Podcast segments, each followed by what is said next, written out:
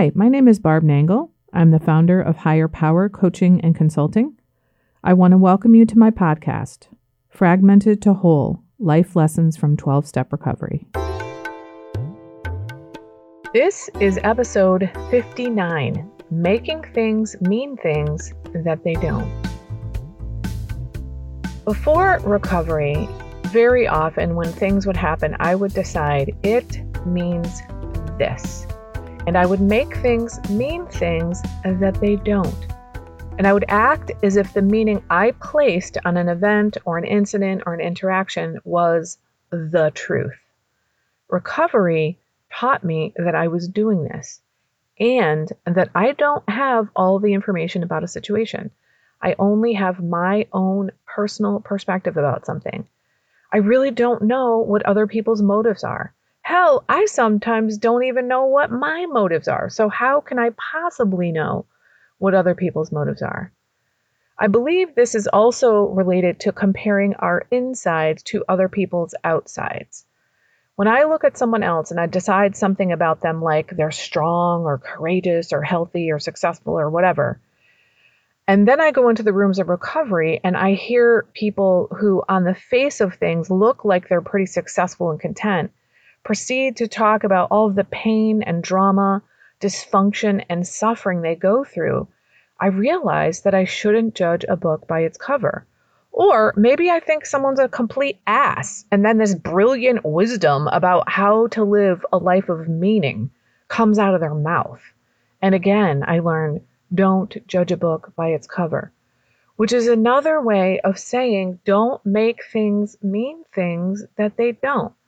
Here's a better example of making things mean things that they don't. This past Christmas, I got a gift from someone, and they told me before we exchanged gifts that they really didn't have time for wrapping. I was completely okay with that, but I know for a fact that before recovery, I would have made that mean they don't love me, they don't care about me. What's cool about recovery is not only do I not make something as benign as an unwrapped gift mean that someone doesn't love or care for me, but I can also see that that's how I used to think, which means I can see my part in the dysfunction of my life before recovery. Prior to recovery, I wasn't even aware that I thought like that recovery showed me that I had some pretty distorted thinking and then what that thinking was like.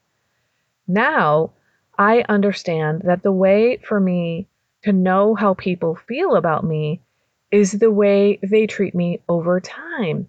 It's not contained in one simple act. I realize now that I would take all these different acts and I would build a case against somebody because I made things mean things that they didn't.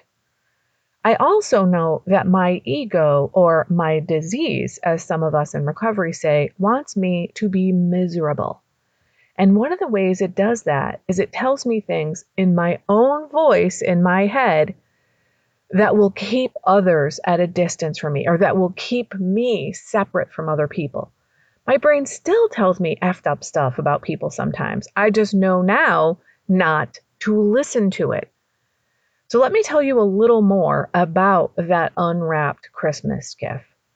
It was a microphone that has its own speaker. I can magnify my voice with the flick of a switch. And what's really incredible about that is my entire life, I was told I was too loud. And I came to internalize the belief that I was too much. So to have somebody give me a gift that super validates who I am and gives me the message that I need to be heard, and not only heard, but that my voice needs to be magnified. Now that is an incredible gift. Yet, if I had made, made it mean that the unwrapped present meant they didn't love me. I would have completely glossed over all of this appreciation and had no appreciation for the value of the gift, which is that somebody knows me. They know who I am, what my wounds are, and how they might possibly heal them. Here's a little more about that scenario. After telling me they didn't have time to wrap my gift, they took some wrapping paper from a present I'd given them and they'd already unwrapped and just like really sloppily kind of like rounded it, wound it around the present and handed it to me. And we were both laughing by this time. And I was like, Did you get that wrapped at Macy's? And we laughed and laughed and laughed our asses off at the absurdity of that statement. People this is what life is about. It's about relaxing and having fun with our lives, with the people we care about, instead of holding people to impossible standards and making things mean things that they don't. And if we're holding people to impossible standards, we probably didn't even tell them about them. Let me use this gift wrapping example to illustrate my unspoken standards. Before recovery, I wanted beautifully wrapped presents, but I never told anybody that. I expected them to know. And then if they didn't do it, I made it mean they don't really love me. Let's move on to another example. I know this still sometimes happens to me, and I still need to be ri- reminded don't make things mean things that they don't. I'll send somebody a text message to let them know I'm thinking of them. Consciously, I'm thinking of them and want them to know. But clearly, there's something else going on subconsciously. Because if they don't respond in the next couple of days, my subconscious thinking kicks in and I make it mean they don't love me, they're not my friend, they don't care about me, I'm much less important to them than they are to me. And then they'll write back something like, Love you. I'm so happy you sent me this message and to know that you were thinking of me. What was really going on is that they were busy. So I made this delay in response, which I assumed was a non response, mean they don't love me. I don't matter. Are you doing that? Is there somebody you're doing that with? I suspect there might be. One of the ways that this kind of thinking can be cleared up is to directly communicate with people. That is, if somebody says something that you're unclear about, or they do something that you're unclear how to interpret, you ask what they meant. You could say, Hey, I texted you two weeks ago to check in on you and you never responded. What's up? Did you get my message? Or if somebody says something and you don't know what it means, you can say, I don't know what that means. I found myself saying, I don't know what that means pretty regularly now that I'm in recovery. And it is such a relief when I'm unclear about something to get clarity. That was just not my experience in life before recovery. I somehow grew up with the notion that I was supposed to know things and I also internalized the belief that I wasn't allowed to ask questions. And somehow I was supposed to read other people's minds. The first time I did the 12 steps, it was with a small group because there were no sponsors in my area. And we realized as a group that the reason we wanted people to read our minds is because we thought that's how it works. We'd been, quote, reading other people's minds our whole lives. Why weren't people reading ours? Who cares if we were wrong? This is yet another way in which my life before recovery has become crystal clear. While I was in it, I had no idea that this was how I was thinking. I didn't know that I thought people should read my mind, but obviously I thought that.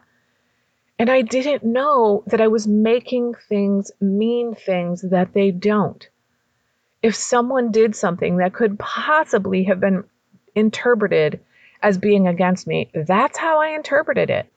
But now I know that I don't need to make things mean things that they don't. I get to ask what things mean if I don't understand. And I question when my brain tells me things like, he doesn't love you, or she doesn't care about you, or you don't matter especially when that happens after just one incident or one interaction when the rest of my relationship with that person has been wonderful. I hope this has been helpful for you to see how my brain has worked over time and seeing how you may be making things mean things that they don't. I wish you well in clearing up your distorted thinking, my friends. That's it for today. If you like what you've heard here, then you just might be interested in private coaching with me. If that sounds like you, head on over to my website, which is higherpowercoachingandconsulting.com, and click on the contact menu. I'd be happy to schedule a consultation with you to help you make lasting changes in your life, like I've made deep, lasting changes in my life.